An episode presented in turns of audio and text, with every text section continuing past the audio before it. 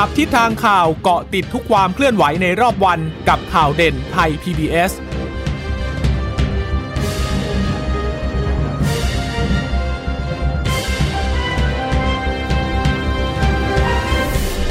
สวัสดีค่ะ สวัสดีค่ะต้อนรับคุณผู้ฟังสู่ข่าวเด่นไทย PBS นะคะ เราพบกันเป็นประจำทุกวันจันทร์ถึงศุกร์บ่ายๆแบบนี้ค่ะ อัปเดตข้อมูลข่าวสารที่เกิดขึ้นในรอบวันนะคะ กับดิฉันจีราชาตาเอี่ยมรัศมีและคุณพึ่งนภาคล่องพยาบาลค่ะ ค่ะ สวัสดีคุณผู้ฟังทุกท่านนะคะตอนรับคุณผู้ฟังทุกท่านเข้าสู่ข่าวเด่นไทย PBS นะคะ สวัสดีคุณผู้ฟังที่ฟังเราผ่านสถานีวิทยุที่เชื่อมโยงสัญญาณจากไทย PBS ด้วยนะคะะติดตามกันเป็นประจำบ่ายสามโมงอย่างนี้นะคะะวันนี้ ก็คงจะต้องเริ่มต้นด้วยโควิด -19 ก็คงยังเป็นสถานการณ์ที่เราจะต้องติดตามกันต่อเนื่อง เอ๊ะ แล้วชุดตรวจ ATK ที่บอกว่าจะแจกให้กับประชาชนในช่วงปลายเดือนสิงหาคมนี้ จะเมื่อไหร่จะเกิดขึ้นไหม หรือว่าจะต้องเลื่อนระยะเวลาออกไปอีก เนื่องจากว่ายังมีปัญหาในเรื่องของข้อกังขาคุณภาพ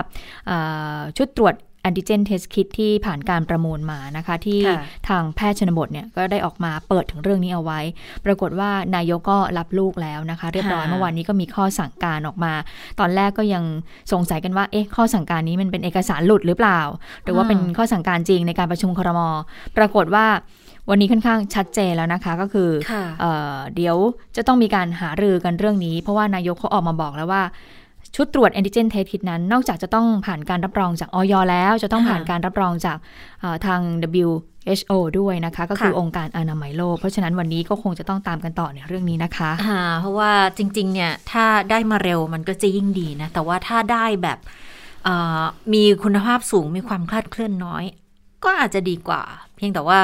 ระยะเวลาที่มัน ยังมีการระบาดอยู่เยอะขนาดนี้เนี่ยความเร่งด่วนของของ ATK ที่จะนำมาใช้ ก็มีความจำเป็นอยู่ประมาณหนึ่งเหมือนกันนะคะ ทีนี้ก็ต้องดูแล้วล่ะว่าจะเร่งกระบวนการได้หรือไม่ หรือว่าจะเดินหน้าต่อไปยังไง เห็นว่าทางบริษัทที่เขาชนะประมูลก่อนหน้าเขาก็ออกมาทำเอกสารชี้แจงมาแล้วเหมือนกันนะนะแต่ว่า ก็ต้องดูแหละว่าจะยังไง เพราะจริง ๆ เนี่ย ขั้นตอนในการประมูลมันยังไม่จบสิ้นทั้งหมด คือยังไม่ได้ลงนามในสัญญาใด ๆ ก็มีความเห็นมาอีกทางเหมือนกันมองว่าเอ๊จะมาฟ้องทีหลังก็ไม่แน่ใจเหมือนกันนะว่าจะได้หรือไม่ เพราะว่าก็ยังไม่ได้มีการลงนามในเอกสารใด ๆ นะคะ แต่ถ้ามาดูตัวเลขของผู้ติดเชื้อรายวันนะคะ วันนี้ก็ยังสูงอยู่ค่ะวันนี้ของประเทศไทยเนี่ยเพิ่มขึ้น 2,900 กับอีก 2 คนนะคะ แล้วก็จะเป็นพื้นที่กรุงเทพปริมณฑลเนี่ย8,000 กว่า และพื้นที่ 4 จังหวัดภาคใต้เนี่ย700 กว่า จังหวัดอื่น ๆ อีก 67 จังหวัดนะคะ11,351 ก็เท่ากับว่ากรุงเทพปริมณฑลก็ยังเป็นพื้นที่ที่พบผู้ติดเชื้อเยอะอยู่ดีนั่นแหละ ทีนี้เรือนจำกับที่ต้องขังก็ 148 ค่ะ มาจากต่างประเทศอีก 24 แต่หายป่วยหรือว่าเป็นการออกจากโรงพยาบาลได้เนี่ย ก็เยอะกว่าผู้ที่ติดเชื้อรายใหม่แล้วนะคะ ก็อยู่ที่ 22,208 คน แต่ทีนี้คนที่มีอาการหนักค่ะ ก็ยัง 5,439 คนอยู่นะ ใส่เครื่องเครื่องช่วยหายใจเนี่ย 1,168 คน อันนี้แหละ ที่จะต้องติดตามกันอย่างใกล้ชิด เพราะส่วนใหญ่แล้วพอใส่เครื่องช่วยหายใจเนี่ย ก็อาการถือว่าวิกฤตนะคะแล้วส่วนใหญ่ที่เสียชีวิตถ้าเกิดว่าเข้าสู่ระบบอยู่ที่โรงพยาบาลนะ ก็จะเป็นในกลุ่มที่ใส่เครื่องช่วยช่วยหายใจเนี่ยเป็นส่วนใหญ่นะคะ แต่ว่าเราก็ยังไม่รู้เนาะว่าตอนนี้เนี่ยมีอีกมากน้อยแค่ไหนที่เขารอคอยที่จะเข้าระบบอยู่ที่บ้าน หรือว่ายังไม่ได้เข้ารับการตรวจคัดกรองเลย ก็ยังมีให้เห็นอยู่เรื่อยๆนะบางคนมีข่าวมาเหมือนกันเหมือนบางทีก็ก็เสียชีวิตโดยที่ยังไม่ชัดเจนอะว่าติดเชื้อด้วยหรือเปล่านะคะ แต่ก็เสียชีวิตที่บ้านก็ยังมีอยู่ มีรายงานอยู่เนืองๆอยู่เหมือนกันนะคะ ยอดผู้เสียชีวิตสะสมเนี่ยวันนี้เพิ่มอีก 300 กับอีกหนึ่งคน ก็ยังเยอะอยู่ยังยืน 300 อีกเป็นวันที่สองแล้วนะ คือเมื่อวานมีคำอธิบายมาบอกว่าที่ 310 กว่าคนเนี่ย คือ 100 คนจะเป็นตัวเลขสะสมย้อนหลัง คือบางทีเสียชีวิตไปแล้วแล้วเพิ่งจะมีการสรุปผลตรวจออกมาอย่างชัดเจน แล้วก็เลยทบสะสมมาเรื่อยๆ แล้วค่อยมารายงานทีเดียว ในเมื่อวานนี้ตัวเลขก็เลยสูง แต่ทีนี้ของวันนี้ยังไม่เห็นการชี้แจงว่ายังไงนะ เพราะว่าก็ยัง 300 กับอีกหนึ่งคนอยู่นะคะ ตอนนี้เสียชีวิตสะสมเนี่ย8,492 คนแล้วคุณผู้ฟัง เป็นพื้นที่กรุงเทพปริมณฑลเสียร้อยสี่สิบเอ็ดนะคะ สี่จังหวัดภาคใต้เก้าคน จังหวัดอื่น ๆ รวมแล้วร้อยห้าสิบค่ะอืมหมูเสียชีวิตส่วนใหญ่ยังกรุงเทพปริมณฑลเยอะมากเลยนะ เรือนจำที่ต้องขังมีอีกหนึ่งนะคะอ่า ถ้าแบ่งผู้เสียชีวิตเนี่ยจะเป็นผู้ชายเยอะกว่าผู้ชาย 171 ผู้หญิงอีก 130 เป็นคนไทย 287 เมียนมา 11 กัมพูชา 1 จีน 1 สหรัฐอเมริกา 1 ด้วยนะคะค่ะค่ากลางของผู้เสียชีวิตเนี่ยเฉลี่ยมาแล้วอยู่ที่ 65 แต่อายุต่ำสุดที่เสียชีวิตที่รายงานกันตั้งแต่ 24 ชั่วโมงก็คือ 26 ปีถึง 105 ปีนะ โอ้โห เราได้เห็นคนที่อยู่มาจนถึงร้อยกว่าปีแล้วก็ ต้องมาเสียชีวิตจากโควิดนี่ติดต่อกันหลายวันแล้วเหมือนกันเนาะนะคะเอ่อคนที่เสียชีวิตเนี่ยมีผู้หญิงตั้งครรภ์ด้วยค่ะ อืมมีอีกแล้วเนาะสามคนเลยนะอืมสามคนเลย แล้วก็มีพยาบาลอีกหนึ่งคนนะคะ บุคลากรทางการแพทย์ แล้วก็มีข้อมูลอย่างนี้คือผู้หญิงตั้งครรภ์เนี่ยค่ะ อยู่ที่อุบลราชธานีที่ตราดที่ยะลา แล้วพยาบาลหนึ่งคนเนี่ยอยู่ที่กรุงเทพพยาบาลเนี่ยบอกว่าอ่าฉีดซีโนแวคไปแล้วสองเข็มเมื่อเดือนเมษา ส่วนเสียชีวิตที่บ้านก็พบอยู่ 4 คนค่ะ ที่ลบบุรี 2 จันทบุรี 1 แล้วก็กรุงเทพมหานครอีก 1 คนค่ะ อืมนะคะอะส่วนวันนี้กทมสถานการณ์การติดเชื้อเป็นยังไงบ้าง 4,392 คนนะคะ ก็เอ่อใกล้เคียงกับของเมื่อวานแล้วก็เมื่อวันก่อนหน้านี้นะคะ แต่ว่าสะสมเนี่ยกทมก็ติดเชื้อไปแล้ว 230,000 กว่าคนรองลงมาสมุทรสาครค่ะ วันนี้ก็ตัวเลขไม่ลดลงนะคะ อยู่ที่ 1,739 คนชนบุรี 1,322 คน สมุทรปราการ 937 คน รองลงไปก็นครปฐม นครราชสีมา ราชบุรี นนทบุรี สระบุรี แล้วก็ฉะเชิงเซาค่ะ ส่วนการติดเชื้ออในภูเก็ตsandbox นะคะวันนี้พบ 2 คนค่ะ ก็คือมาเลเซีย 1 คน ลาว 1 คนอขออภัยค่ะทีก่อนอการติดเชื้อจากผู้เดินทางมาจากต่างประเทศ 24 คนนะคะก็มีอยู่หลายคนเลยนะคะ แต่ว่าก็มี 2 คนเนี่ยที่มาจากภูเก็ต sandbox นะคะ อะทีนี้ภาพรวมการฉีดวัคซีนตอนนี้ถึงไหนแล้ว ตัวเลขค่ะมันยังไงแล้วนะคะ 25 ล้านโดสแล้วค่ะ 25ล้านโดล้านโดสไปเรียบร้อยแล้ว ก็ปรากฏว่าเมื่อวานนี้เดี๋ยวดิฉันจะดูว่าเมื่อวานนี้เนี่ยฉีดไปเยอะมากขึ้นไหม เขาแยกเป็นเข็ม1 1 9 0 0 0เข็มที่2อืมอ๋อโอเคอืมก็คือ ยอดฉีดเมื่อวานนี้ก็ทำได้ดีนะคะ คือ5ค่ะ5 4 8 0 0 548,000 0 กว่าโดส ก็ถือว่าเยอะ ตอนนี้ก็เลยรวมๆเนี่ยก็อยู่ที่ 25 ล้านโดสค่ะ ทีนี้ก็เลยมีคำถามเรื่องของการฉีดไข้เหมือนกันค่ะคือการฉีดไข้เนี่ยมันมันจริง ๆ มันก็เป็นประเด็นมาตั้งนานแล้วอะนะคะค่ะแต่ทีนี้พอมีการสั่งซื้อซีโนแวคเพิ่มอีก 12 ล้านโดสขึ้นมาเนี่ย ก็เลยทำให้มีคำถามตามมาอีก แล้วเมื่อวันก่อนเนี่ยคุณหมอก็บอกเอาแล้วนะคะว่าเอ่อ การฉีดไข้เนี่ยก็เพื่อที่จะมาต่อสู้กับเชื้อเดลต้านี่แหละนะคะ แล้วก็จะฉีดเอาซีโนแวคเนี่ยเข้ามาก่อนเอ่อเอาเอาซีโนแวคเข้ามาเป็นเข็มแรก แล้วก็ตามมาด้วยแอสตราเซเนกานะคะ วันนี้คุณหมอสุภกิจศิริลักษณ์อธิบดีกรมวิทยาศาสตร์การแพทย์ มีการเปิดเผยผลวิจัยค่ะ ของการฉีดวัคซีนแบบสลับ จากการตรวจภูมิคุ้มกันแบบภาพรวมนะคะ อันนี้คือการตรวจภูมิคุ้มกันแบบภาพรวมก็พบว่า การฉีดวัคซีนแบบสลับเนี่ย โดยวัคซีนซีโนแวคแล้วก็ตามมาด้วยแอสตราเซเนกาภูมิคุ้มกันเฉลี่ยจะอยู่ที่ 716 สูงกว่าผู้ที่ฉีดวัคซีนแอสตราเซเนกา2เข็ม ที่ภูมิเนี่ยอยู่ที่ 207 คือสูงกว่า 3 เท่าทีเดียว สรุปว่าคือ ฉีดไขว้ภูมิคุ้มกันเนี่ยจะสูงกว่าแอสตราเซเนกา2เข็มนะคะทั้งนี้จากการตรวจภูมิคุ้มกันต่อเชื้อสายพันธุ์เดลต้าโดยเฉพาะก็พบว่า ผู้ที่ได้รับวัคซีนซีโนแวคตามมาด้วยแอสตราเซเนกาจะให้ภูมิคุ้มกันที่ดีพอๆ กับการฉีดวัคซีนแอสตราเซเนกา2เข็มเลย ตัวเลขออกมาไล่ไล่เลียงไล่เลี่ยกันเลย คือ 78.64 กับ 76.52 ตามลำดับเลยนะคะ อันนี้ก็คือเออสิ่งที่คุณหมอศุภกิจนั้นออกมาแถลงในเรื่องของการไปตรวจภูมิคุ้มกันน่ะนะคะค่ะนอกจากนั้นก็ยังบอกอีกว่า จากการศึกษากลุ่มตัวอย่างของผู้ที่ฉีดวัคซีนซีโนแวคครบ 2 เข็ม ห่างกัน 3 สัปดาห์ โดยกลุ่มตัวอย่างมีทั้งหมด 125 คนนะคะ อายุเฉลี่ย 18-60 ปี พบว่ามีระดับภูมิคุ้มกันนะคะเอ่อคือการวัดภูมิคุ้มกันแบบภาพรวม ผู้ที่ฉีดวัคซีนซีโนแวคสลับกับแอสตราเซเนกาผลเฉลี่ยอยู่ที่ 716 สูงกว่าผู้ที่ได้รับซีโนแวค2เข็ม เราอะนะคะ คุณเชษตาเราค่ะสองเข็มเนี่ยภูมิของเราเนี่ยอยู่ที่ 117 หรือการฉีดสลับเนี่ยสูงกว่า 6 เท่าทีเดียว นะคะอืมแล้วก็วัคซีนแอสตราเซเนกา2เข็มก็อยู่ที่ 207 คือสูงกว่าแอสตราเซเนกาประมาณ 3 เท่า ผลข้างเคียงที่เกิดขึ้นก็จะเหมือนกับการฉีดวัคซีนแอสตราเซเนกา2เข็มก็คือ มีไข้ปวดศีรษะอ่อนเพลียแล้วก็ไม่มีแรงค่ะ ค่ะ การตรวจภูมิเนี่ยเขาบอกว่าใช้วิธีเอ่อโอ้ PRNT ค่ะ วิธีอ่าตรวจแบบ PRNT ก็คือจะเอาตัวอย่างเลือด หรือว่าเซรั่มของคนที่ได้รับวัคซีนเนี่ยเอามาเจือจาง แล้วก็ไปเพาะเชื้อไวรัสสายพันธุ์เดลต้า แล้วก็คือไทยเนี่ยตอนนี้เดลต้าชัดเจนอยู่แล้วล่ะนะคะแล้วก็เอาไปทดสอบกับเซรั่มดูไวรัสที่เอามาผสมกัน ผลเนี่ยปรากฏว่าภูมิคุ้มกันต่อเดลต้าในคนที่ได้รับซีโนแวคกับซีโนแวคก็คือซีโนแวค2เข็ม ค่าเฉลี่ยภูมิคุ้มกันอยู่ที่ 24.28 นะคะ แต่สำหรับคนที่ได้ a s t r a z เซ e c a กับซีโนแวคค่าเฉลี่ยภูมิจะอยู่ที่ 25.84 ก็จะสูงขึ้นมานิดนึงภูมิคุ้มกันต่อสายพันธุ์เดลต้าในคนที่ได้รับวัคซีน a s t r a z เซ e c a กับ a s t r a z เซ e c a ค่าเฉลี่ยภูมิจะอยู่ที่ 76.52 แต่ทีนี้ถ้าเป็นแบบไข้ซีโนแวคกับแอสตราที่ใช้กันอยู่ตอนนี้ค่ะ จะอยู่ที่ 78.64 แล้วภูมิป้องกันเดลต้าสำหรับคนที่ซีโนแวคซีโนแวคบวกเข็ม 3 กระตุ้นเข้าไปด้วยแอสตราภูมิจะไปอยู่ที่ 271.2 โอ้พุ่งเยอะทีเดียวนะคะ แล้วก็ภูมิคุ้มกันเดลต้าในคนที่ได้ซีโนแวคซีโนแวคเข็มที่ 3 เป็นซีโนฟาร์มภูมิจะอยู่ที่ 61.27 ดังนั้น การสรุปผลทางกรมวิทยาศาสตร์ การแพทย์ก็บอกมาอย่างนี้หนึ่งคนที่รับ ซีโนแวคกับแอสตราคือไขว้เข็ม1ซีโนแวคเข็ม2แอสตราเนี่ย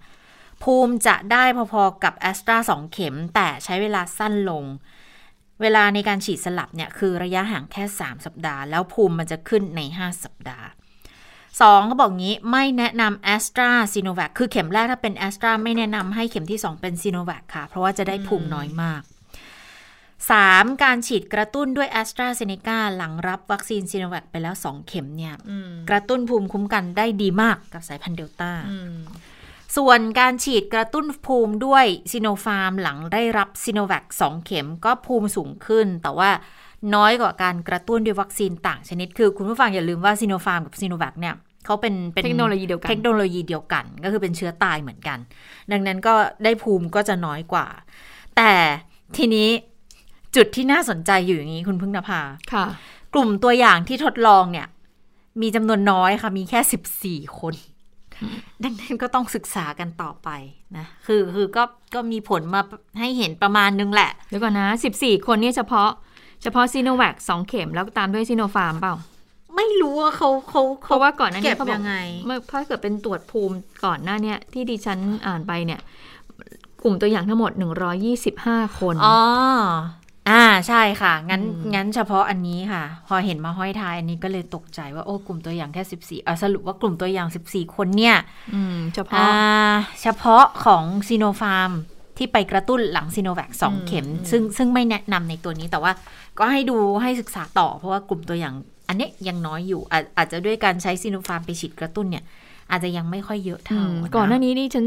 ถ้าจำไม่ผิดที่ตุรกีใช่ไหมคะคุณจตาที่บอกว่าถ้าฉีดซีโนแวคสามเข็มเนี่ยจะกระตุ้นภูมิได้ดีมากเลยใช่ไหมที่มันมีข่าวต่างประเทศออกมาโอ้ น่าจะเป็นฉัจำไม่ตุรกีได้อะนะคะเพราะว่าแต่ว่าประเทศที่ใช้หลักๆ ที่จะมีซีโนแวคก็จะมีตุตุรกีอ่าแล้วก็อินโดอีกประเทศหนึ่งเออถ้าถ้าดิฉันจำไม่ผิดก็น่าจะใช่ที่เขาบอกว่าซีโนแวคสามเข็มเนี่ยจะกระตุ้นภูมิได้ดี แต่ถ้ามาดูจากเอ่อจากการที่ทางกรมวิทยาศาสตร์การแพทย์ได้มีการศึกษาวิจัยในเรื่องของภูมิคุ้มกันนะคะในการฉีดให้กับกลุ่มตัวอย่างเนี่ยเอ่อถ้าดูในเรื่องของผู้ที่ได้รับซีโนแวค ซีโนแวคสองเข็มก็อย่างเราเนี่ยนะคะซีโนแวคซีโนแวคสองเข็มนะคะ แล้วถ้าไปกระตุ้นเข็มที่ 3 ที่คุณเชษตาดิฉันเคยถามว่าจะรอไหม จะรอโมเดอร์นาไหมรอจะรอ mRNA ไหมเนี่ยนะคะ แล้วคุณจะตามบอกว่าไม่รอถ้าเกิดเขาให้ฉีดแอสตราเซเนกามาก็จะฉีดเลยก่อนถ้าก็ได้นะ คือเออเงื่อนไขสำคัถ้าญได้ก็คือถ้าได้ ก็พบค่าเฉลี่ยภูมิเนี่ยก็อยู่ที่ 271 ก็ถือว่า เยอะอยู่ะค่ะนะในการที่จะต่อสู้กับสายพันธุ์เดลต้าได้ ทีนี้คุณหมอยังพูดถึงเรื่องของการกระตุ้นด้วยไฟเซอร์ด้วยค่ะค่ะ คือตอนนี้เนี่ย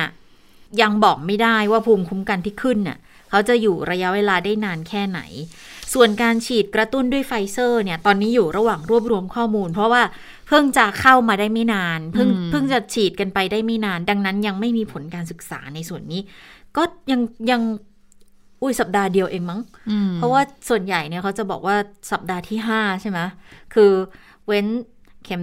ถ้าถ้าตอนที่บอกว่าฉีดไขว้อืมเข็มแรกแล้ว3สัปดาห์ เข็มที่2เป็นแอสตราเสร็จปุ๊บ สัปดาห์ที่อืม5ภูมิขึ้น ดังนั้นถ้าเกิดซิโนเอ่อเป็นไฟเซอร์มาก็อาจจะต้องรออีกนิดนึง ว่าจะเริ่มไปไปดูไปตรวจดูภูมิได้เร็วช้าแค่ไหน ว่าจะขึ้นมาเยอะมากน้อยแค่ไหน แล้วทีเนี้ยก็ต้องยังดูอีกว่าระยะเวลาของการขึ้นของภูมิเนี่ยเขาจะค้างอยู่ได้นานแค่ไหนนะคะ ตรงนี้ก็ยังต้อง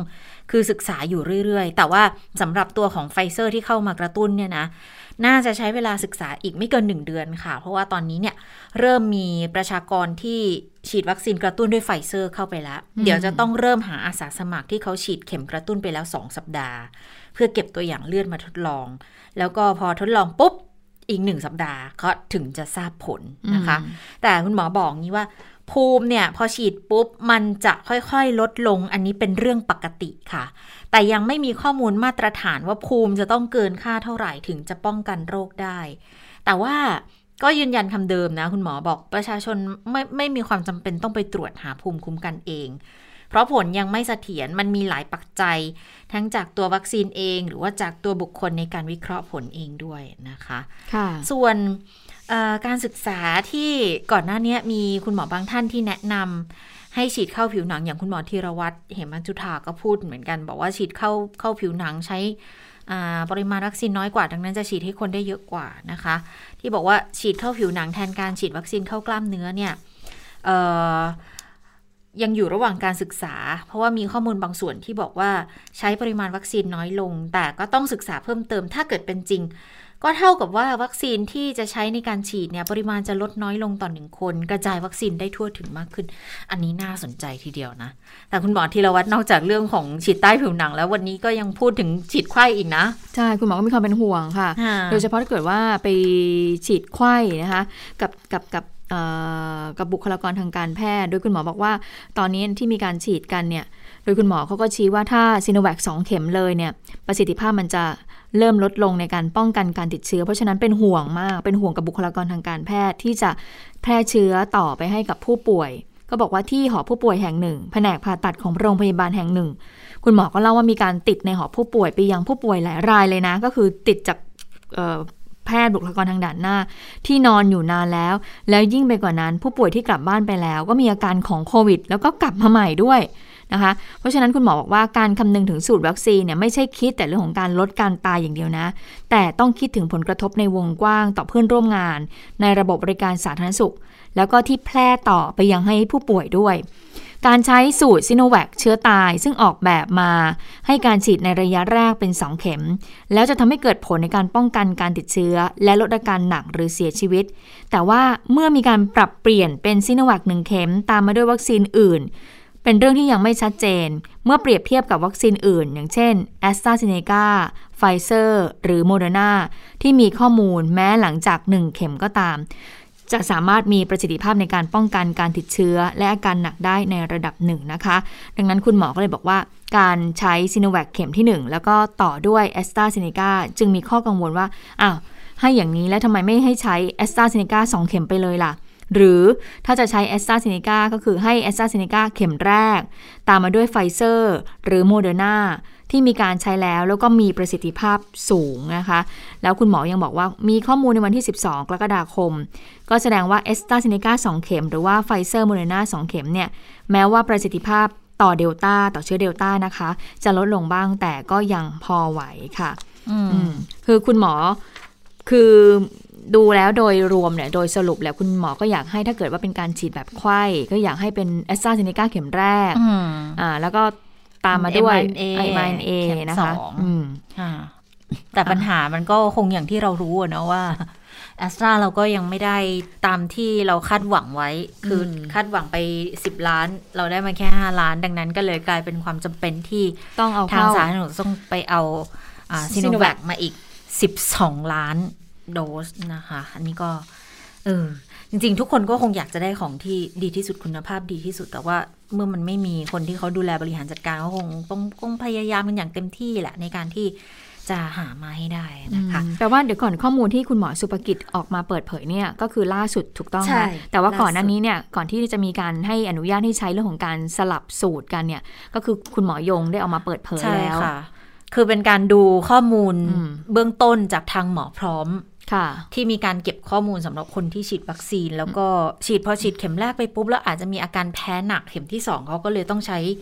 ตัวอื่นในกระตุ้นแล้วพออมรวบรวมข้อมูลไปแล้วเนี่ยก็เหมือนกับพบว่า 2,000 กว่าคนที่ฉีดในลักษณะนี้เนี่ยค่ะก็ดูแล้วไม่ได้มีผลข้างเคียงอะไรที่มันร้ายแรงอืมแล้วก็เรื่องของภูมิคุ้มกันก็ดูว่าสามารถที่จะกรุ่นกระตุ้นได้อยู่ในระดับที่น่าพอใจก็เลยนำมาเป็นเป็นการใช้ไปแล้วก็อ่าคงจะ ทดลองทดสอบแล้วก็เก็บข้อมูลไปด้วยระหว่างการใช้งานทำให้นะคะดิฉันสงสัยก็ตามมาว่า เอ๊ะถ้าเกิดสมมติว่าตอนนี้ที่ที่เขาฉีดให้ประชาชนเอ่อสุดไข้กันใช่ไหมอืมเข็มแรกคือซิโนแวคเข็ม 2 คือเอสตาแล้วสมมติว่าเวลาผ่านไปช่วงประมาณไตรมาสที่ 4 อันนั้นจะต้องเป็นเข็ม 3 ละ ช่วงนั้นไฟเซอร์อาจจะเข้ามาฉีดได้ไหม แต่ว่าเรื่องนี้น่ะ เคยอ่านหรือว่าเคยได้ยินคุณหมออนันต์นะนะคะ จงแก้วท่านนั้นก็บอกว่า มันไม่มีที่ใดที่เขาฉีดอย่างนี้นะ คือประเทศเราเนี่ยจะว่าจะฉีเป็ดนประกันเทศเยอะแรแยะกไปหมดเลยแต่ถามหลายว่าเทคโนโลยีจะมีผมาลกต่อระบบร่างกายไหมคุณหมอว่าก็ยังไม่ได้ยังไม่ได้มีออกมาชัดเจนก็มาคกงนะตอบไม่ได้เพราะยังไม่มีประเทศไหนใช่ที่ทมันเป็นเรื่องใหม่วัคซีนเรื่องของโควิด -19 เรื่องใหม่ วัคซีนก็เป็นเรื่องใหม่ มีการปรับเปลี่ยนได้เสมอนะคะำค่ะค่ะ เรื่องของการเอ่ออันนี้ก็เป็นเรื่องใหม่ค่ะ เรื่องของการประมูลแอนติเจนเทสก็เป็นเรื่องใหม่ด้วย ใช่เออก็กลายเป็นเป็นเป็นเรื่องที่ต้องตั้งคำถามกันอีกแล้วแหละว่า เอ๊ะสรุปสุดท้ายแล้วเนี่ยจะได้ใช้กันเมื่อไหร่กันสักที คืออันนี้หมายถึงว่าของที่ทางรัฐเขาจะสนับสนุนให้นะ โดยผ่านสปสชนะ เพราะว่าประชาชนทั่วไปถ้าพอมีกำลังก็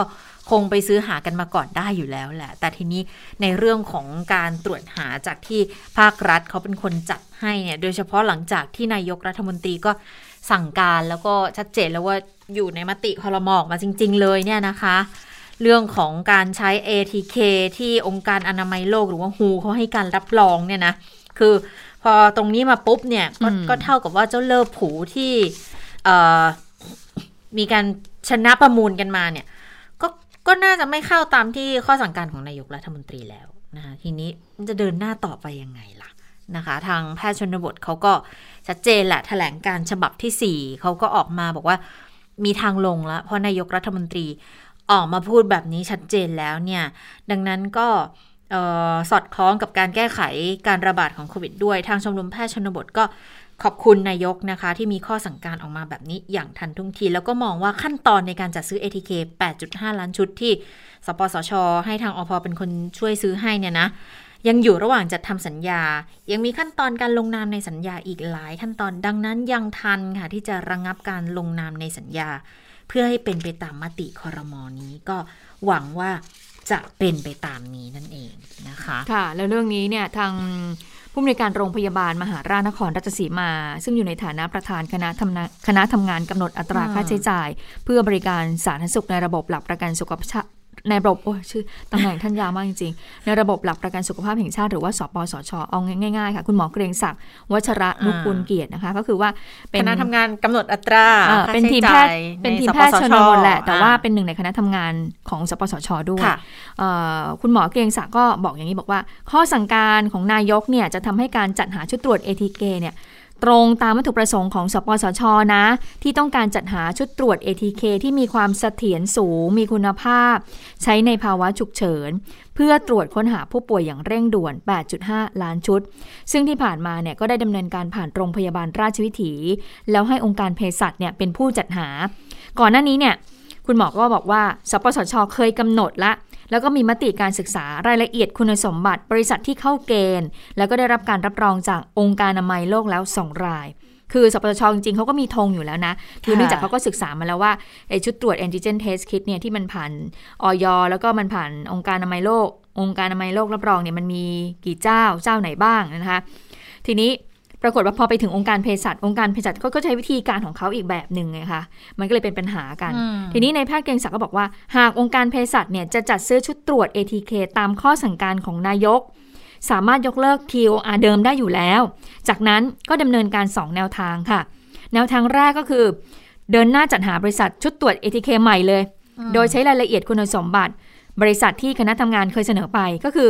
เดินหน้าหาใหม่เอาของเดิม เอาของทีที่อาเดิมที่เคยส่งไปให้อพอแล้วขอให้ปรับนั่นแหละ ก็คือวิธีเฉพาะเจาะจงถูกต้องไหมใช่อะต่อมาส่วนแนวทางที่ 2 คือ การที่องค์การเภสัชเนี่ยทำหนังสือกลับมาโดยผ่านโรงพยาบาลราชวิถี เพื่อให้คณะทำงานสปสชเนี่ยทำการหาสเปคใหม่ โดยทั้งสองแนวทางเนี้ยเชื่อว่า อพเนี่ยจะดำเนินการได้ทันที โดยใช้วิธีการจัดซื้อแบบเฉพาะเจาะจง แล้วก็ไม่เกิดความล่าช้าด้วยนะคะอืมอ่าก็ก็คืคืออเฉพาะถ้าถ้าเฉพาะเจาะจงมันก็จะเร็วขึ้นกว่าการประมูลอยู่แล้วแนวทางแรกก็คือใช้ใช้สเปคเดิมใช่แนวทางที่ 2 ก็คือให้ทางเอ่อเอ่อทางองค์การเภสัชทำหนังสือกลับมา และให้สปสชกำหนดสเปคใหม่ แล้วก็จัดซื้อตามที่สปสชต้องการอ่าอืมแล้วคุณหมอก็บอกว่า ข้อสั่งการของนายกเนี่ยสะท้อนว่า ทางรัฐบาลและสบคเข้าใจว่าการจัดหาชุดตรวจ ATK เนี่ยเป็นเรื่องเร่งด่วน สามารถใช้วิธีเจาะจงได้อยู่แล้วอืมเพื่อให้ทันต่อสถานการณ์ในภาวะฉุกเฉิน เพราะว่าหากใช้วิธี e-bidding เหมือนก่อนหน้านี้เนี่ยเมื่อเกิดอุปสรรคขึ้นมา ก็จะทำให้การจัดซื้อนั้นมีปัญหา แล้วก็เกิดความล่าช้าด้วยอ่าซึ่งตรงนี้ต้องไปดูคุณอนุทินนะเขาว่ายังไงจริงๆ เพราะใช่วันก่อนดิฉันก็ได้ยินคุณอนุทินก็เคยเล่าไปว่าคุณอนุทินเขาก็พูดไว้ตั้งแต่ตอนต้นแล้วบอกว่า การจัดซื้อชุดตรวจ ATK เนี่ยจะมาใช้วิธีเฉพาะเจาะจงไม่ได้นะ ต้องใช้ e-bidding เท่านั้น แล้วมันก็ออกมาว่าผลวันที่ 10 สิงหาคมก็คือเป็น e-bidding นี่แหละค่ะ ค่ะ คือตอนนั้นเข้าใจว่าเขาอธิบายในแง่ บอกว่าตอนนี้เนี่ย เหมือนกับว่าตอนที่ไปสำรวจราคานู่นนี่เนี่ย ของที่เข้ามาในตลาดอาจจะยังไม่มากพอ มีค่ะบริษัทไม่มากพอใช่ไหมแต่พอถึงเวลากระบวนการมันร่นมาเรื่อยๆเนี่ย มันมันมันมันเยื้อมาเรื่อยๆเนี่ยนะคะเอ่อพอ ถึงเวลาแล้วเนี่ยเขาก็มีบริษัทที่เข้ามาในตลาดเยอะไง ดังนั้นก็จะไปใช้แบบเฉพาะเจาะจงมันไม่ได้แล้วนะคะ แต่ว่าทางสปสช ทางทีมงานคณะทำงานเนี่ยเขาก็มองว่าอ้าวแต่นี้มันความจำเป็นเร่งด่วนไงก็ใช้เฉพาะเจาะจงได้นี่ เพราะว่าช่องของทางราชการเนี่ยระเบียบว่าเปิดช่องไว้แล้วอยู่แล้วนะแล้วมันก็อธิบายได้อย่างชัดเจน ดังนั้นมันก็เป็นแบบนี้ก็ก็ไม่น่าจะผิดแปลกอะไรแต่พอ ไปถึงอพอที่เขาเป็นคนต้องทำการจัดซื้อให้ เขาก็ไปใช้วิธีการประมูล มันก็เลยกลายเป็นเรื่องเป็นราวในแบบนี้กระทั่งนายกมีข้อสั่งการแบบนี้ออกมา ทีนี้ก็ต้องไปดูแล้วอะว่าบริษัทที่เขาชนะการประมูลอย่างออสแลนด์ World Medical เนี่ยนะคะเขาเขาว่ายังไงบ้าง เพราะเขาเป็นคนชนะชุดเลิบผูจากทางคำสั่งซื้อเนี่ยนะ เขาก็บอกงี้ว่าตามที่พลเอกประยุทธ์มีข้อสั่งการในการประชุมครมวันที่ 17 ข้อที่ 6 เนี่ยบอกว่าเร่งดำเนินการจัดหาชุดตรวจ หาเชื้อโควิด -19 แบบ antigen test kit ที่ผ่านการรับรองจากออยมีจำหน่ายในไทย มีคุณภาพมาตรฐานสากล ได้รับการรับรองจากองค์การอนามัยโลกนี่เลยวดดิ้งสำคัญ พอองค์การอนามัยโลกปุ๊บ ต้องมีความแน่นยำในการตรวจเพื่อไปสู่การรักษาทันท่วงทีพร้อมจัดส่งให้ได้ในเวลาที่กำหนด ข้อสั่งการของนายกโดยเฉพาะการระบุคุณสมบัติของชุดตรวจ ATK ที่จะต้องได้รับการรับรองจากองค์การอนามัยโลก อาจจะทำให้การเตรียมจะเซ็นสัญญาระหว่างองค์กรเภสัชกรรม และบริษัทออส l ลนแคปิตอลจำกัดผู้ชนะการประมูล ไม่สามารถเดินต่อไปได้ เนื่องจากชุดตรวจ ATK ของ Lepu นั้นไม่ได้รับการรับรองจากองค์การอนามัยโลก แต่เขาก็บอกอย่างนี้ค่ะบอกว่า ข้อกำหนดในการจัดซื้อหรือ TOR ก็ไม่ได้กล่าวถึงว่าต้องได้รับการรับรองจากองค์การอนามัยโลกค่ะและปัจจุบันได้มีเอกสารยืนยันว่าองค์การอนามัยโลก ก็ยังไม่มีการอนุมัติชุดตรวจแบบตรวจหาแอนติเจน ด้วยตัวเองให้แก่บริษัทใด อืมเขาก็มองในแง่บอกว่าอ้าวฮูก็ยังไม่ได้ให้ approve เรื่อง ATK แบบ home use แก่บริษัทใดนะ แต่ทีนี้ก็ต้องย้อนไปดูแล้วแหละว่า จริง ๆ TOR ที่ออกมาจากสปสชเนี่ยเขาต้องการแบบโฮมยูสหรือว่าเป็นเป็นโรงพยาบาลกันแน่นะ เพราะว่าทางสปสช ต้องการให้โรงพยาบาล หรือว่าหน่วยทางการแพทย์เนี่ย เป็นคนให้บริการนะ อืม แต่ถ้าฟังจากคุณหมอเก่งศักดิ์ที่ให้สัมภาษณ์คุณชะตาวันนั้นอะ คุณหมอบอกว่าไม่ต้องการโฮมยูสนะใช่ต้องการให้เหมือนกับต้องสการถานบาลให้โรงพยาบาลใช้สถานพยาบาลใช้ เพราะว่าความความคลาดเคลื่อนมันจะน้อยกว่า แต่ถ้าไปดูก่อนหน้านี้ก็คือว่าการที่จะแจกฟรีเนี่ยก็คือต้องการให้ประชาชนน่ะด้เอาไปใช้เอาไปใช้เพราะค่ะว่าจะเอ่อไม่ต้องไปควักสตางค์เองในการใช้จ่ายตรงนั้น เพราะฉะนั้นก็จะเป็นแบบโฮมยูสซึ่งดูแล้วมันก็ มันมีความคาดคือคือเหมือนกับว่าตอนแรกเบื้องต้น ต้องการจะแจกให้กลุ่มเสี่ยง ก็คือประชาชนเน่ะเอาไปใช้ แล้วพอคุยกันไปคุยกันมาเขามองว่า ถ้าเอาประชาชนเอาไปใช้เองอะความคลาดเคลื่อนมันอาจจะสูงหนึ่งอาจจะใช้ไม่ถูกต้อง แล้วผลมันอาจจะไม่เที่ยงตรงค่ะแล้วความไวความจำจำเพาะเพาะของอุปกรณ์ชุดตรวจเนี่ยแบบโฮมยูสมันน้อยกว่าไอ้แบบที่ใช้ทางบุคลากรทางการแพทย์ ใช้ทางการแพทย์ใช้อยู่แล้ว ดังนั้นเขาเลยมองว่า ด้วยสถานการณ์ที่มันระบาดแบบนี้เนี่ย เราไปเสียเวลากับการที่มาตรวจซ้ำสองซ้ำสามมันไม่ได้ ดังนั้นก็มองว่าให้ออกมาแบบว่าให้สถานพยาบาลดีกว่าอืมเออ เพื่อที่จะได้เนี่ยตัดขั้นตอน RT-PCR ไปได้ ดังนั้นอืมมันต้องมีความตรวจเอ่อมีความจำเพาะที่ดีที่ที่บอกว่าที่ที่สูงอะนะสูงมากอืมแล้วก็อ่า ผลที่คลาดเคลื่อนเนี่ยจะต้องน้อยมากไม่งั้นจะเกิดผๆลไม่งั้นลวงมันจะเกิดผลลวง เพราะว่าอย่างแล้วก็ที่คุณหมอสุพัฒน์เขาอธิบายให้ฟังบอกว่า เวลาเราไปลงตรวจเนี่ยที่ใช้เจ้า standard Q ที่เป็นตรวจที่อ่าทางองค์การอนามัยโลกให้การรับรองสำหรับการใช้งานในสถานพยาบาลเนี่ยนะคะ โดยบุคลากรทางการแพทย์เป็นผู้ใช้งานสวอปให้เนี่ยนะ คือค่าเบี่ยงเบนอะมันอยู่แค่ 0.5 คือความจำเพาะมันอยู่ที่ประมาณสมมติส่งตรวจ 200 คนได้ผลบวกมาโดย standard Q เนี่ย 200 คนเนี่ยเอาไป RT-PCR ซ้ำอีกครั้งอะมีความคลาดเคลื่อนอยู่แค่หนึ่งคน ก็คือเท่ากับว่าความคลาดเคลื่อนมันน้อยมาก แต่ทีนี้ถ้ามาดูมาตรฐานของออยออยเนี่ยเขาให้อยู่ที่ร้อยละ 98 นั่นหมายความว่าสมมติ 200 คนอาจจะมีความคลาดเคลื่อน 4 คนนะ แต่ปัญหาก็คือพอตรวจบวกปุ๊บเนี่ย ตัด RT-PCR ก็เท่ากับว่าหมอเขาจะจ่ายยาฟาวิไปให้เลยไง มันก็จะเป็นเรื่องเกี่ยวกับเรื่องของการใช้ยาด้วยเออมันก็ค่อนข้างที่จะต่างฝ่ายต่างก็มีเหตุผลในการรองรับความจำเป็นของตัวเองค่ะ อืมไม่ว่าจะ ต่างฝ่ายต่างมีเหตุผลอะไร แต่ว่าต้องรีบดำเนินการให้เร็วนะ เพราะว่าคนที่เอ่อมันยิ่งมันช้าเนาะยิ่งช้ามันยิ่งเสี่ยงไม่กับป็นผลชีวิตดีคน ใช่ มันถ้าเกิดคนน่ะได้แจกจ่ายให้กับประชาชนได้เร็วคนก็จะได้รู้ว่าเร็วว่าตัวเองติดเชื้อหรือเปล่า ก็จะได้แยกตัวจากผู้ที่เอ่อติดเชื้อได้เร็ว เพราะฉะนั้นต้องตามต่อนะคะ เรื่องนี้ว่าออสแลนด์เนี่ยที่เขาชนะการประมูลเนี่ยเขาจะดำเนินการยังไงต่อไปนะคะ หลังจากที่ดูแล้วดูธงดูทรงแล้วเนี่ยถ้าเกิดเป็นการจัดซื้อแบบ ทางเฉพาะเจาะจงวิธีการของสปสช ใหม่ ก็น่าจะล้มล้มกระดานในการประมูลนี้ไปอืมนะคะออสแลนด์เนี่ยที่เขาจะได้แล้วเนี่ยเงินจะถึงหน้าอยู่แล้วจะเซ็นสัญญาคลิกอยู่แล้วเนี่ยเขาจะเอ่อมีการเคลื่อนไหวยังไงนะคะ แต่อย่างที่บอกเนอะบางคนก็กลัวว่าอะถ้าเกิดเป็นอย่างเงี้ยถ้าเกิดล้มประมูลไป แล้วเขาจะมาฟ้องร้องเรียกค่าเสียหายทีหลังเนี่ยจะเป็นยังไง แต่จริงๆก็มีความเห็นอีกทางมาเหมือนกันนะเขาบอกว่าเอา้า จะจะเสียหายอะไรอะ่ะก็ถ้าล้มประมูลก็ประมูลใหม่ไง เพราะว่ายังไม่ได้เซ็นสัญญาอะไรที่เป็นการผูกมัดนะนี่ก็น่าสนใจอยู่นะว่า สุดท้ายแล้วกระบวนการจะเร็วจะช้าได้แค่ไหนทุกอย่างก็ต้องย้อนกลับไปที่ TOR แต่คุณหมอเกรียงก็บอกแล้วว่า ถ้าก็ TOR มันก็มีอยู่สองทางแหละที่จะให้ทำได้ใหม่ก็คือย้อนกลับไปใช้ชุดเดิมตัวแรกเลยที่ระบุถึงเอ่อได้รับการรับรองจากองค์การอนามัยโลก หรือว่า จะให้ทางอพส่งกลับมาให้ทางสปสชทำ TOR กลับไปใหม่ ก็ได้เหมือนกันทั้งสองแบบนะคะค่ะะทีนี้ก่อนหน้านี้เรื่องของการรักษาโควิด -19 นอกจากที่เราใช้ฟ้าทลายโจรแล้วใช่ไหมคะสำหรับผู้ป่วยอาการสีเขียว หรือว่ายังไม่มีอาการเลยเนี่ยก็ให้ใช้ยาฟ้าทลายโจรเข้าไป นอกจากนั้นมีอีกตัวหนึ่งก็คือฟาวิพิราเวียใช่ไหมคะ แล้วก่อนหน้านี้ทางออยเขาก็ออกมาเตือนแล้วนะว่า จะสั่งซื้อยาฟาวิพิราเวียอะไรผ่านออนไลน์เนี่ยอย่าซื้อนะ เดี๋ยวอาจจะได้ของปลอมอืมของปลอมไม่เท่าไหร่ถ้าเกิดเรากินเข้าไปเนี่ยมันจะเสี่ยงต่อเป็นอันตรายต่อสุขภาพ แทนที่จะหายกินยาแล้วก็หายปรากฏว่า ไม่หายแถมเชื้อลงปอดอีกเป็นอันตรายแก่ร่างกายนะคะปรากฏว่าอืมวันนี้มีความคืบหน้าที่ตำรวจดอสอตำรวจดอสอก็คือกองกำกับการสวัสดิภาพเด็กและสตรี และออยไปจับกลุ่มค่ะสองหนุ่มที่ลอบขายยาฟาวิพิราเวีย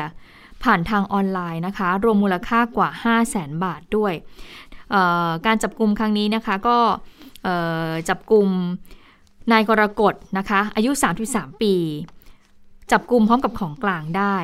ฟาวิพิราเวียเนี่ยที่จับที่ที่ดำเนินการจับกลุ่มได้นี่ยนะคะมี 43 กล่อง มี 2,000 กว่าเม็ดค่ะ รวมมูลค่า 5 0 0แสนบาทเลย จับกลุ่มได้ที่โกดังแห่งหนึ่งค่ะ กลางเมืองกลางกรุงนี่เองค่ะ คุณเชษตาคะอ่าซอยปฏิพัฒน์20 ตรงแถวถนนแถวสะพานควายสะพานควายนั่นเองนะคะเอ่อก็คือการจับกลุ่มนี้ก็เกิดจากกรณีเมื่อวันที่ 17 ที่ผ่านมา 17 สิงหาที่ผ่านมาตำรวจดอสแล้วชุดปราบปรามเนี่ยได้จับกลุ่มนายคนหนึ่งก็คือนายปริศอายุ 30 ปีในข้อหาขายยา แผนปัจจุบันโดยที่ไม่ได้รับอนุญาต แล้วก็ขายยาที่ไม่ได้ขึ้นทะเบียนยา พร้อมกับของกลางฟาวิเพราเวียจำนวนหนึ่ง ต่อมานายปริศเนี่ยเขาก็ให้การสะท้อนว่าได้สั่งซื้อยาดังกล่าวผ่านทางแอปพลิเคชัน Line นะคะแอปพลิเคชัน Line ตัวหนึ่ง จากนั้นเจ้าหน้าที่ก็เลยสืบต่อ ก็เลยจากหลังจากที่รู้ว่า เอ๊ะ ระบุตำแหน่งอะไรเรียบร้อยแล้วได้แล้วนะคะ ก็เลยออกหมายค้นค่ะ ออกหมายค้นเข้าตรวจโกดังแห่งหนึ่ง ในซอยปฏิพัฒน์สิบแล้วก็พบของกลางอย่างที่ว่านี่ค่ะ ของกลางที่เป็นฟาวิพิราเวีย 43 กล่องเลยนะคะ สอบสวนผู้ต้องหาให้การบอกว่า ได้สั่งยาฟาวิพิราเวียจากจีนและญี่ปุ่นนำมาขายผ่านออนไลน์ โดยมีราคาตั้งแต่ 8,000 ถึง 15,000 บาทต่อกล่องค่ะ แต่ราคานี้จริงเพ ราะก่อนอันนี้มีเพื่อนดิฉันเขาก็มาถามกันว่าเอ๊ะจะเอาไหมฟาวิพิราเวียจำเป็นจะต้องเราก็คิดเอ๊ะเอ๊ะเราจำเป็นต้องมีไหมเนี่ยฟาวิพิราเวียถึงแม้เรารู้ว่ามันจะต้องสั่งเอ่อมันจะต้องจ่ายยาโดยแพทย์ใช่ไหมคะค่ะทีนี้ถามราคาเขาบอกว่ากล่องหนึงอะประมาณ 8,000 คุณเจ้าตา แล้วทีนี้ตอนตอนที่เราจะสั่งเราก็ช่างใจว่าเอ๊ะแล้วเกิดเราซื้อเราก็ไม่ได้เป็นไรแล้วคือซื้อมาเก็บไว้แล้วจะยังไงเนี่ยยามันจะเสียหรือเปล่ายามันก็มีอายุการใช้งานเออนะใช่อาจจะหมดอายุเอ่อ ก่อนที่เราจะใช้หรือเปล่าก็เลยไม่ได้สั่ง แต่ราคานี้เลยประมาณนี้ค่ะ 8,000ถึง15,000 บาทต่อกล่องนะคะ โดยไม่ได้รับอนุญาตจากออยแต่อย่างใดเลยนะคะ ซึ่งหากผู้ป่วยโควิดเนี่ยกินเข้าไปอาจจะสุ่มเสี่ยงให้เกิดอันตรายหรือว่าเสียชีวิตได้ เนื่องจากว่า ไอยาเนี่ยมันไม่ได้ผ่านการรับรอง แล้วก็ตรวจสอบจากออยเลยนะคะ เบื้องต้นทางตำรวจจึงได้ตั้งข้อหากระทำความผิดฐาน พระราชบัญญัติปี 2510 คือขายยาแผนปัจจุบันโดยที่ไม่ได้รับอนุญาต แล้วก็ขายยาที่ไม่ได้ขึ้นทะเบียนตำรับยาด้วยนะคะ พนักงานเจ้าหน้าที่คณะกรรมการสำนักงานอาหารและออยจึงได้ทำการตรวจยึด แล้วก็ดำเนินคดีกับผู้ต้องหาต่อไปค่ะ ค่ะ วันนี้นายกรัฐมนตรีปรากฏกายแล้วนะคะเห็นตัวเป็นๆเลยเห็นใช่ปะตัวแล้วค่ะ หลังจากที่เราถามหากันมาอยู่พักใหญ่เหมือนกันบอกโอ้ไม่เห็นหน้าเห็นตานายกรัฐมนตรีเลยทำงานอยู่ที่ไหนเนี่ยทำงานอยู่ที่บ้านหรือว่าอ่าไม่ออกมาปรากฏตัวต่อสื่อหรือยังไงนะคะ สรุปว่าวันนี้ไปเยี่ยมระบบ Home Isolation ที่จุฬาลงกรณ์มหาวิทยาลัยนะคะพลเอก ประยุทธ์จันโอชานายกรัฐมนตรีก็ไปพร้อมกับรัฐมนตรีอีกหลายท่านเลยล่ะ ไปตรวจระบบเยี่ยม ไปตรวจเยี่ยมระบบการดูแลติดตามผู้ป่วยโควิด -19 ใน Home Isolation แล้วก็เรื่องของการพัฒนาวัคซีนจุฬาคอฟ 19 ของจุฬาลงกรณ์มหาวิทยาลัยด้วยนะคะแล้วก็ไปดูอีกหลายอย่างเลยล่ะ มันมีเทคโนโลยีวิจัยโควิดแบบไบยาสูบโปรตีนสับยูนิตด้วยนะคะ ของทางจุฬาเขาเหมือนกัน ก็มีการพูดถึงการดูแลผู้ป่วยผ่านโฮมไอโซเลชันบอกว่าตอนนี้เนี่ยโอ้โหดูแลอยู่ประมาณ 800-900ถึง900 คนนะคะ แล้วก็เอ่อผู้ป่วยวิกฤตเนี่ยที่ที่จุฬาเนี่ยรองรับได้ 60 เตียงนะคะ แล้วก็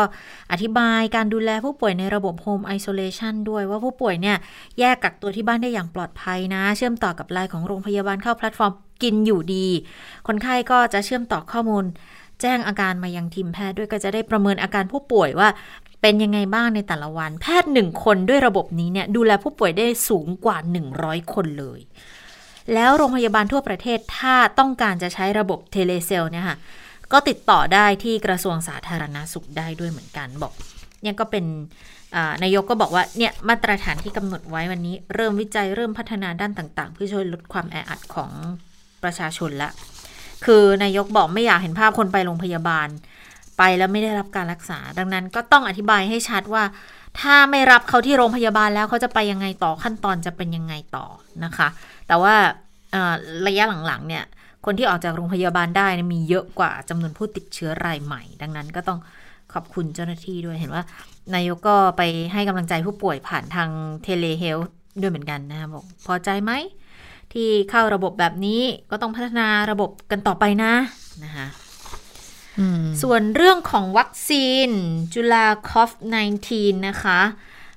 ที่เขาดูแล้วเนี่ยก็คือที่มีการ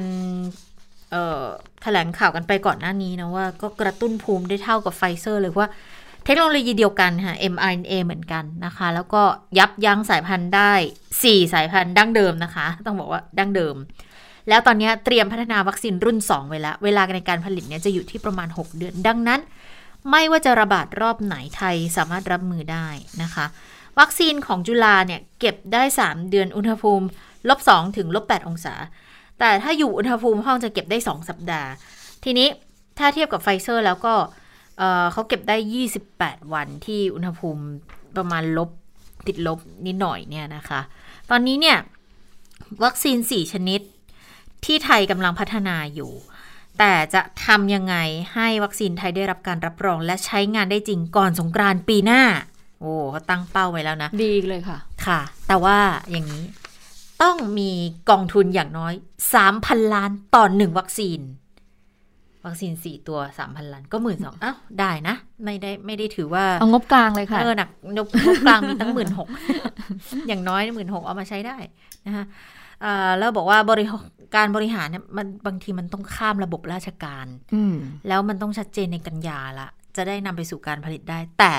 ถ้ากติกาไม่ชัดเจนก็ไม่มีทางเลยที่จะมีวัคซีนออกมาใช้ได้เองค่ะ จริงๆเนี่ยเราก็เรื่องของการติดขัดระบบราชการใดๆเนี่ยเรามีบทเรียนหลายเรื่องแล้วนะ ตั้งแต่เรื่องอะไรนะคะคุณจะตาม เรื่องการบริหารจัดการวัคซีน เรื่องการสั่งซื้อวัคซีนเข้ามา จะต้องผ่านทางตัวแทนรัฐเท่านั้น เอกชนไม่ได้ มีอะไรอีกอะยาฟาวิพิราเวียอีกมี ATK อีกโอ้ยจริง ๆ มีหลายเรื่องนะคะ มีเรื่องอ๋อระบบนี่ด้วย ระบบโฮมไอโซเลชันระบบอะไรต่างๆ ที่มันแบบ การเข้าสู่ระบบอืมต้องใช้การยืนยันจากผลการตรวจ RT-PCR ซึ่งมันมีหลายเรื่องแล้วอะ่ะคือถ้ามาถึงตรงนี้เรามาถึงสถานการณ์ที่แบบผู้ป่วยสูงขึ้น 20,000กว่าคนต่อต่อต่อวันแล้วเนี่ย เราต้องคิดแล้วล่ะ เราควรจะอันไหนที่เราปลดล็อกได้เราต้องปลดล็อกแล้วค่ะ เพื่อให้เราหยุดตัวเลขนั้นได้ แล้วก็เพื่อให้มีวัคซีนนั้นได้เพียงพอกับความต้องการของประชาชนอะนะคะอะทีนี้มาดูเรื่องของการชุมนุมทางการเมืองบ้าง เรียกได้ว่าเป็นการชุมนุมรายวันเลยทีเดียวนะคะ วันนี้ก็ยังมีการนัดหมายการชุมนุมอีกนะคะของกลุ่มทะลุฟ้า นัดหมายกัน 14 นาฬิกา ขออภัยค่ะ 16 นาฬิกาหรือว่าอ่า4โมงเย็นเป็นต้นไปนะคะ นัดกันที่อนุสาวรีย์ประชาธิปไตย โดยบอกว่าหากใครเหนื่อยให้พักเก็บแรงไว้ หากใครไหว้ให้กลับมาสู้กันต่อ เพื่อเป้าหมายของเราขับไล่พลเอกประยุทธ์จันทร์โอชานะคะอ่าอันนี้ก็เป็นความเคลื่อนไหวของกลุ่มผู้ชุมนุม ก็เลยทำให้ทาง ตำรวจนครบาลค่ะ ก็เลยต้องออกมาเตือนให้ประชาชนหลีกเลี่ยงใน 14 เส้นทางนะคะ ที่ได้รับผลกระทบจากการชุมนุมของกลุ่มทะลุฟ้า หลักๆ นี่เขาชุมนุมที่อนุสาวรีย์ชัยอนุสาวรีย์ประชาธิปไตยประชาธิปไตยแต่พอเวลาตกเย็นเย็นๆค่ำๆโพรเพโพรเพ จะมาที่บริเวณนี้หกทุโมกงครั้งหเลกยโมค่ะงเขาจะเคลื่อนมาที่ ดินแดงอืมจะมาที่บริเวณดินแดงสามเหลี่ยมดินแดงนี่แหละค่ะที่ทำให้มีการเกิดการประทะกันของเจ้าหน้าที่ เจ้าหน้าที่ก็ต้องใช้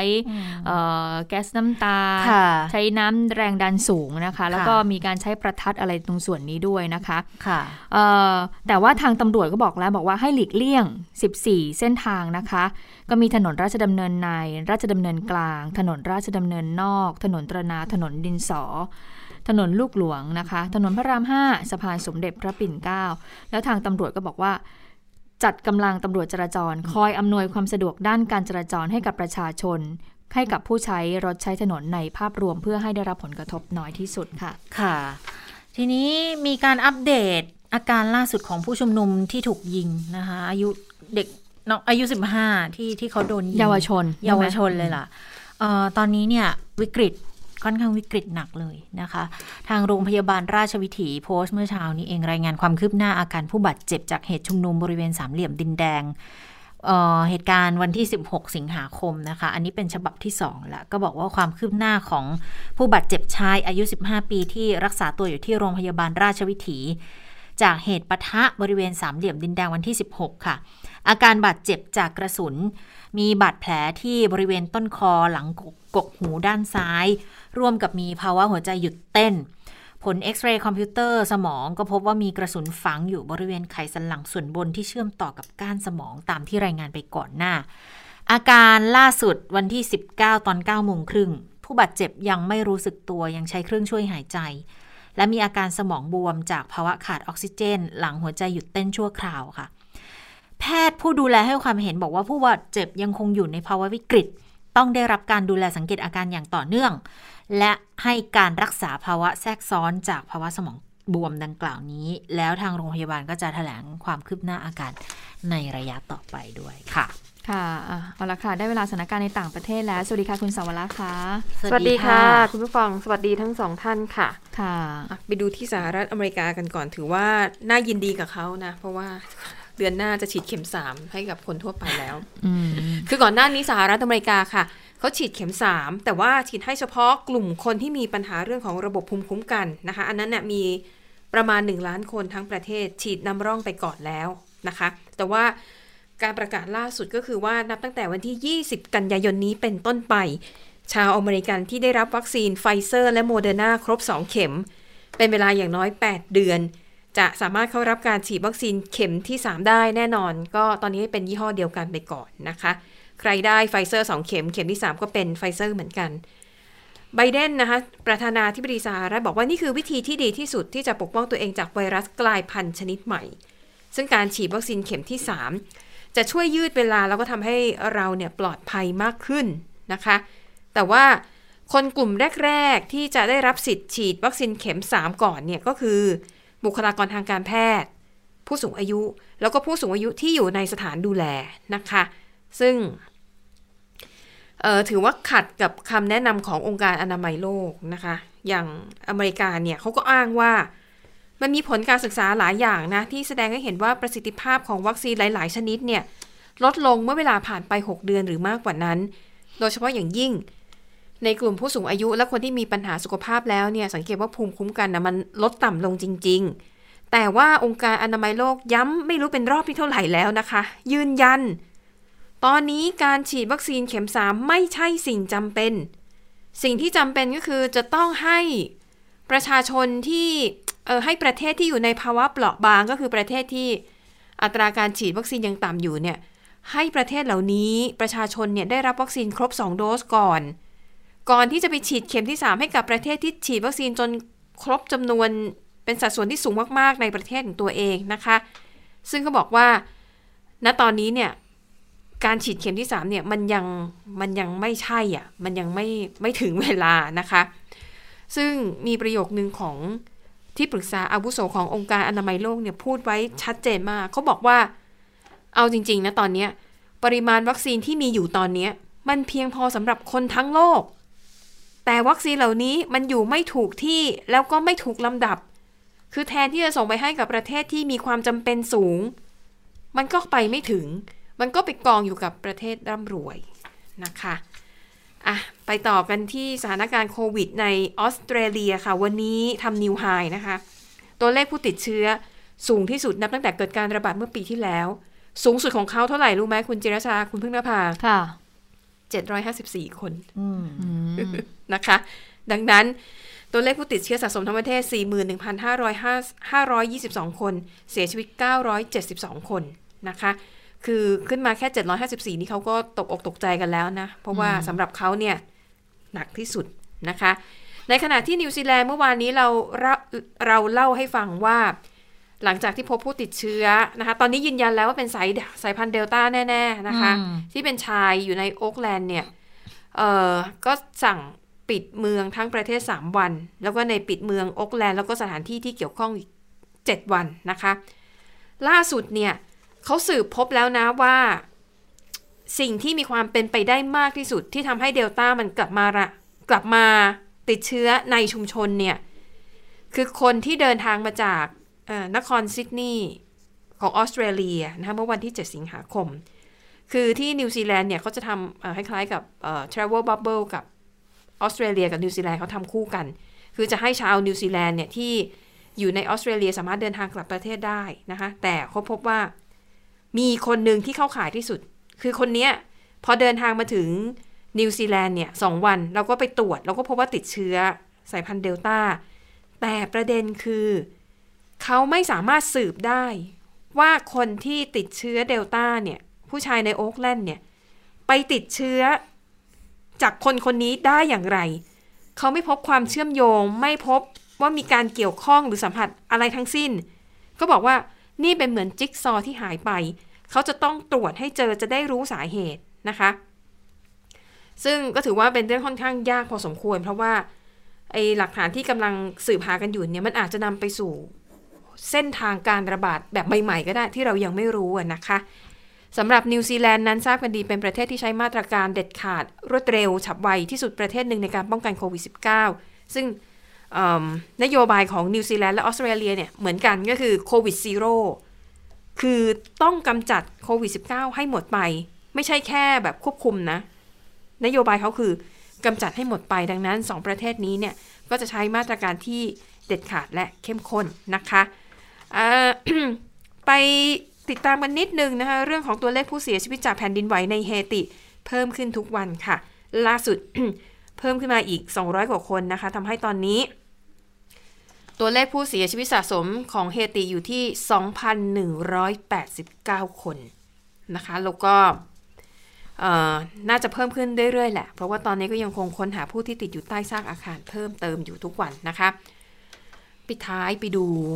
เรื่องดราม่าอีกแล้วนะคะ เกิดขึ้นที่ฮ่องกงค่ะฮ่องกงเนี่ยทราบกันดีเป็นหนึ่งในพื้นที่ที่ใช้มาตรการควบคุมการระบาดเข้มข้นมากที่สุดในพื้นที่หนึ่งเลยนะคะ ฮ่องกงเนี่ย เป็นเป็นเป็นพื้นที่ที่มีการกักตัวนานที่สุดในโลกนะ ก็คือ 21 วัน คือใครที่มาจากประเทศที่มีความเสี่ยงสูงนะคะ พอมาถึงเนี่ยจะต้องกักตัวที่โรงแรม 21 วัน ส่วนผู้ที่เดินทางมาจากประเทศที่มีความเสี่ยงต่ำกักตัว 7 วัน พอ 7 วันจากโรงแรมครบก็ต้องกักตัวเองอีก อาจจะเป็นที่พักของตัวเองอีก 7 วันนะคะ เพื่อรอดูอาการ แต่ทว่าล่าสุดค่ะ นิโคลคิดแมนเป็นดาราดังนะคะ เธอเดินทางคือเธอมาถ่ายภาพยนตร์ที่ฮ่องกงเนี่ยแหละ แต่ปรากฏว่าตัวเธอเนี่ยได้รับสิทธิพิเศษไม่ต้องกักบริเวณอ้าวทำให้ และดิฉันคิดว่าน่าจะเป็นทีมงานด้วยนะคะ แต่ว่าในรายการข่าวเนี่ยเขาเน้นไปที่ตัวของนิโคลคิดแมนเขาบอกว่านิโคลคิดแมนเนี่ย เวลาอ่าถ้าหากว่าวันที่เธอเดินมาถึงเอ่อเดินทางมาถึงฮ่องกงเนี่ยนะคะ คือหนึ่งไม่ต้องกักบริเวณ แล้วที่สำคัญเนี่ยจะได้ไปช้อปปิ้งก่อน 2 วันเธอขอเวลาช้อปปิ้ง2 วันก่อน แล้วก็ค่อยเริ่มถ่ายทำภาพยนตร์นะคะ แน่นอนประเด็นนี้ทำให้ชาวฮ่องกงรวมถึงชาวต่างชาติที่อยู่ในฮ่องกงไม่พอใจมากว่าทำไมถึงเลือกเลือกปฏิบัติแบบนี้นะคะ แต่ว่าทางการฮ่องกงเนี่ยนะคะเขาให้เหตุผลว่า ทั้งตัวของนิโคลคิดแมนนะคะ แล้วก็ทีมถ่ายทำเนี่ย คือได้รับอนุญาตเป็นพิเศษ เพื่อให้เข้ามาทำทำงานใน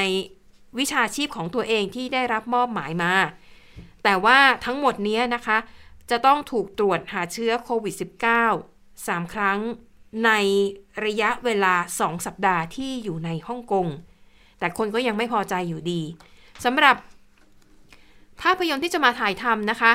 ได้รับทุนสร้างจากบริษัท Amazon ค่ะก็จะเป็นการสร้างชื่อเรื่องนะคะ Expat เอ่อเป็นเป็นหนังสือมาก่อน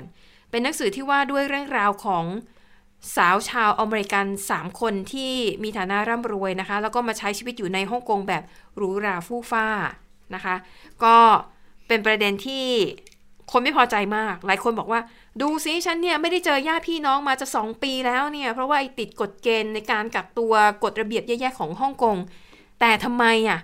พอเป็นดาราดังเขาหน่อยเนี่ย ให้อภิสิทธิ์เขาแบบเนี้ย นะคะแล้วคุณไม่กังวลเหรอว่า เธอเป็นคนออสเตรเลียด้วยนะ แต่ว่าน่าจะเดินทางมาจากประเทศอื่นนะคะ เธออาจจะนำเชื้อเข้ามาระบาดในฮ่องกงก็ได้นะคะ อันนี้ก็เป็นประเด็นที่กำลังดราม่าอยู่ในฮ่องกงนะขนาดนี้ แต่ดูท่าทางแล้วเนี่ย รัฐบาลฮ่องกงก็คงไม่ได้อะไรมากไปกว่านี้ อาจจะมีออกแถลงการออกมาอะไรนิดหน่อย หรืออาจจะมีแถลงการจากตัวของคิดแมนแล้วก็ทีมงานนะคะถึงเหตุผลที่อะได้รับ อภิสิทธิ์เช่นอ๋อฉันกักตัวมาแล้วก่อนที่จะเดินทางเข้าฮ่องกงอะไรแบบนี้ก็เดี๋ยวก็รอติดตามกันละกันอืมค่ะค่ะและทั้งหมดก็คือข่าวเด่นไทย PBS วันนี้นะคะ เราทั้ง 3 คนลาไปก่อน สวัสดีค่ะ สวัสดีค่ะ สวัสดีค่ะ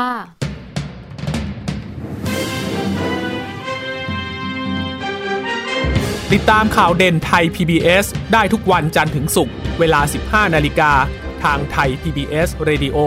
และติดตามฟังข่าวได้อีกครั้งทางไทย PBS Podcast